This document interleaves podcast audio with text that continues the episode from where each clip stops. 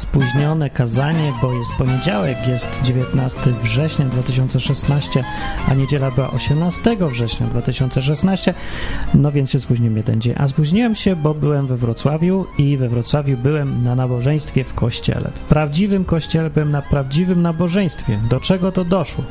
Ale czasem się zdarza, poza tym czemu nie? Można sobie od czasu do czasu wszędzie iść, nie? Zobaczyć, co tam jest. No i tak sobie byłem, obserwowałem i doszedłem do wniosku, który wreszcie Wreszcie mi się ten wniosek sformułował, bo on tak czekał i tak dojrzewał, nie umiałem tego ubrać w słowa, a teraz już umiem. Teraz umiem. I żeby dobrze ubrać rzeczy w słowa, to potrzeba trochę dystansu czasem. Trzeba sobie gdzieś tam pójść sobie na parę lat, odciąć się od czegoś, popatrzeć sobie z daleka, potem wrócić i nagle się wszystko robi jasne. Ja tak wróciłem, zobaczyłem jak wygląda chodzenie do kościoła, to była taka wspólnota bardziej e, z tych takich, no bo wspólnoty dzielą się na dwie: nudne i przesadnie emocjonalne. To ta, ta nie była nudna.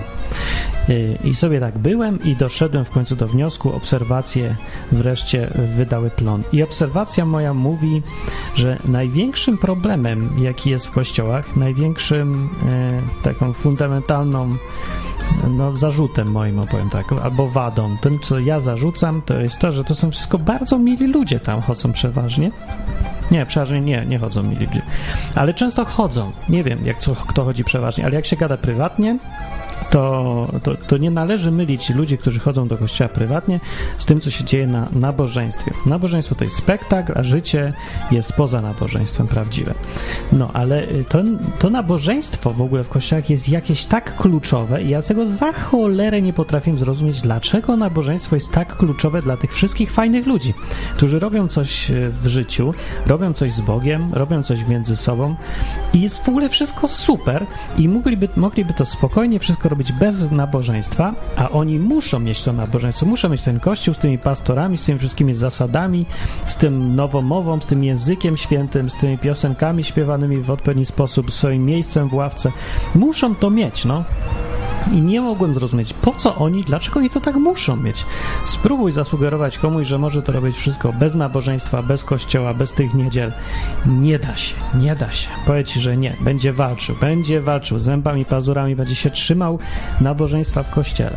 Jakby to była jakaś kluczowa, niezwykle potrzebna mu rzecz do czegokolwiek. W praktyce się okazuje, że e, na nic nie wpływa to nabożeństwo, jeżeli chodzi o to, co jest ważne tak naprawdę w życiu chrześcijanina, czyli to, co Jezus nam kazał robić, no to, y, to z tych rzeczy, co kazał robić, czyli no pomagać innym, mówić im e, to, co ważne, czynić uczniami, ratować ich z tego dziwnego świata, w którym żyjemy, z negatywnych skutków tego świata i, i, i negatywnych skutków dążenia do własnych y, dziwnych rzeczy. No, w każdym razie kazał być dla ludzi i nabożeństwo w niczym nie pomaga, a jednak ludzie chodzą. I dlaczego?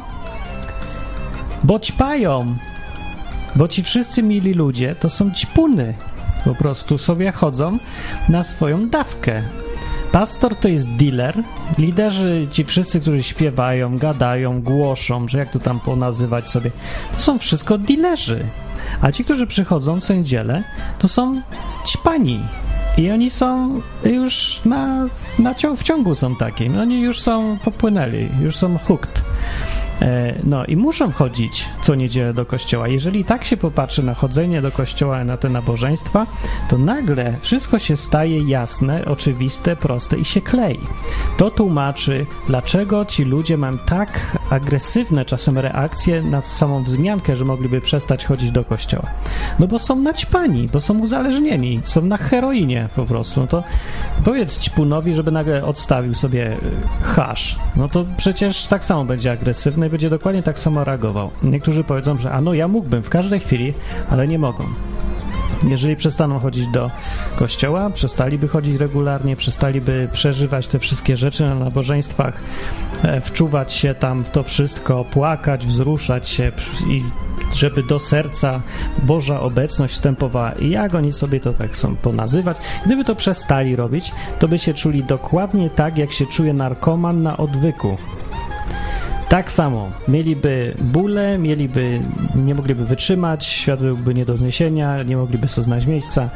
To jest po prostu zaćpanie. No i tyle miłych ludzi, i fajnych, i pożytecznych, i chrześcijan, i ludzi, z których można brać wzór w ogóle. Chodzi cały czas i ćpa i dilerzy rozdają narkotyk.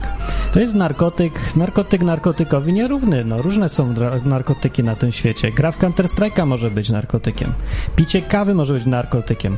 Jakieś czynności e, takie mogą być, nie wiem, oglądanie jak miłość może być uzależnieniem.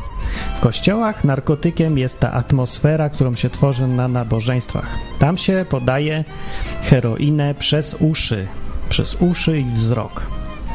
No, tworzy się atmosferę, gra się ckliwe muzyczki. To nie są, to nie jest żaden Duch Święty. To nie, to, to się tak mówi, to Duch Święty się porusza wśród nas. Nie, wśród was się porusza, poruszają się proste triki, manipulacja tłumem, którą, o której można przeczytać w pierwszej z brzegu książce, o tym jak to robić. To są dokładnie te same techniki. Nawet ci, którzy nie czytali tych książek i tak robią te same techniki, bo po prostu sprawdzają, co działa, co nie działa. I ludzi uzależniają od siebie. Uzależniają od tej atmosfery, uzależniają od tych e, od tego klimatu, uzależniają od sposobu wypowiadania słów. E, no, to jest bardzo uzależniające i jak mówię, to wszystko tłumaczy. Tłumaczy to też, dlaczego jest więcej na nabożeństwach kobiet niż mężczyzn. No one się dużo łatwiej uzależniają i chętniej e, w takie przeżywania, w te takie emocjonalne introspekcje, różne przeżywania, ckliwości. One lubią to bardziej i bardziej są uzależnione. Zwykle mężczyźni potrafią na ogół zachować dystans. Kobiety nie umieją zachować dystansu. No, więc one są świetnymi narkomankami, no i one się uzależniają dużo łatwiej.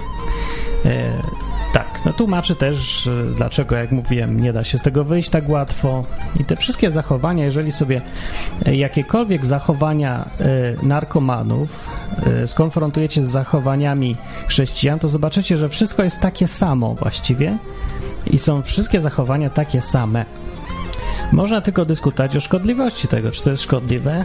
Ja nie mówię, że to jest szkodliwe, może i nie jest szkodliwe.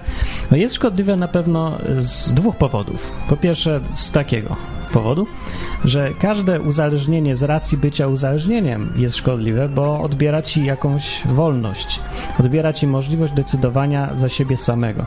Już nie decydujesz ty, tylko decyduje już twoja chcica. Twoje uzależnienie mówi ci, co masz robić. To nie ty kontrolujesz uzależnienie, a uzależnienie ciebie i to jest minus. Drugi minus i ważniejszy znacznie jest to, że uzależnienie się od nabożeństwa może sprawić i często sprawia, że to, to ćpanie kościelne staje się dużo ważniejsze od wszystkiego innego, co Jezus kazał robić. Po prostu ludzie chodzą na nabożeństwo, żeby się naćpać. Oni to mówią ładnie, ładować akumulatory, albo ładować się, albo coś takiego. No może sobie nazywa jak nazywa, ja to nazywam ćpaniem, bo to dużo lepiej oddaje naturę rzeczy niż ładowanie akumulatorów. No różnie dobrze można powiedzieć, że gość idzie po amfetaminę, żeby też naładować akumulatory i na jedno wyjdzie przecież. Właściwie tak powinniśmy mówić, jeżeli już operować takim ładnym językiem. E, no i to ćpanie odwraca uwagę człowieka od tego, co robić powinien jako chrześcijanin. A co powinien robić? No nie przeżywać rzeczy przecież przede wszystkim, tylko robić coś. Jezus mówił, z czego będzie rozliczać i nie było to przeżywanie rzeczy. Absolutnie nie.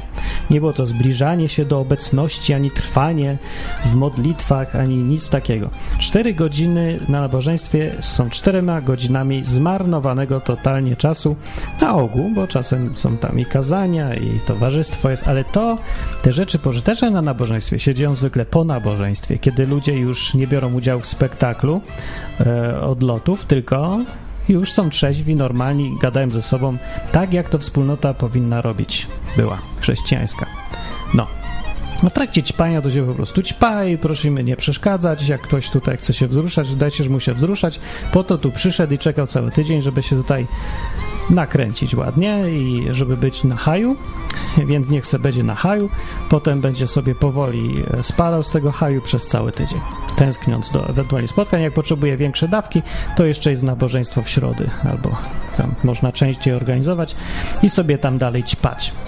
No, więc y, minus jest taki, jak mówię, ten większy, drugi, że e, odwraca to uwagę od tego, co robić się powinno.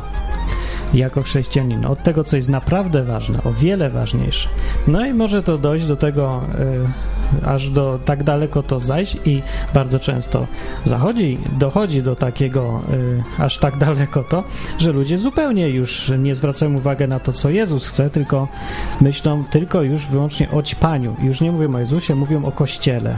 Kościół to, Kościół tamto, Kościołowi dziękuję, dzięki Ci Boże za Kościół i możliwość, że mogę ćpać co tydzień ten Kościół, atmosferę kościelną, cudownych przyjaciół z Kościoła i kościelną nowomowę, i kościelne Alleluja, i kościelne książki, i kościelną muzykę, i wszystko kościelne. Tak właśnie mówią, jak mówi przeważnie narkoman albo ktoś w sekcie, że na jedno wychodzi.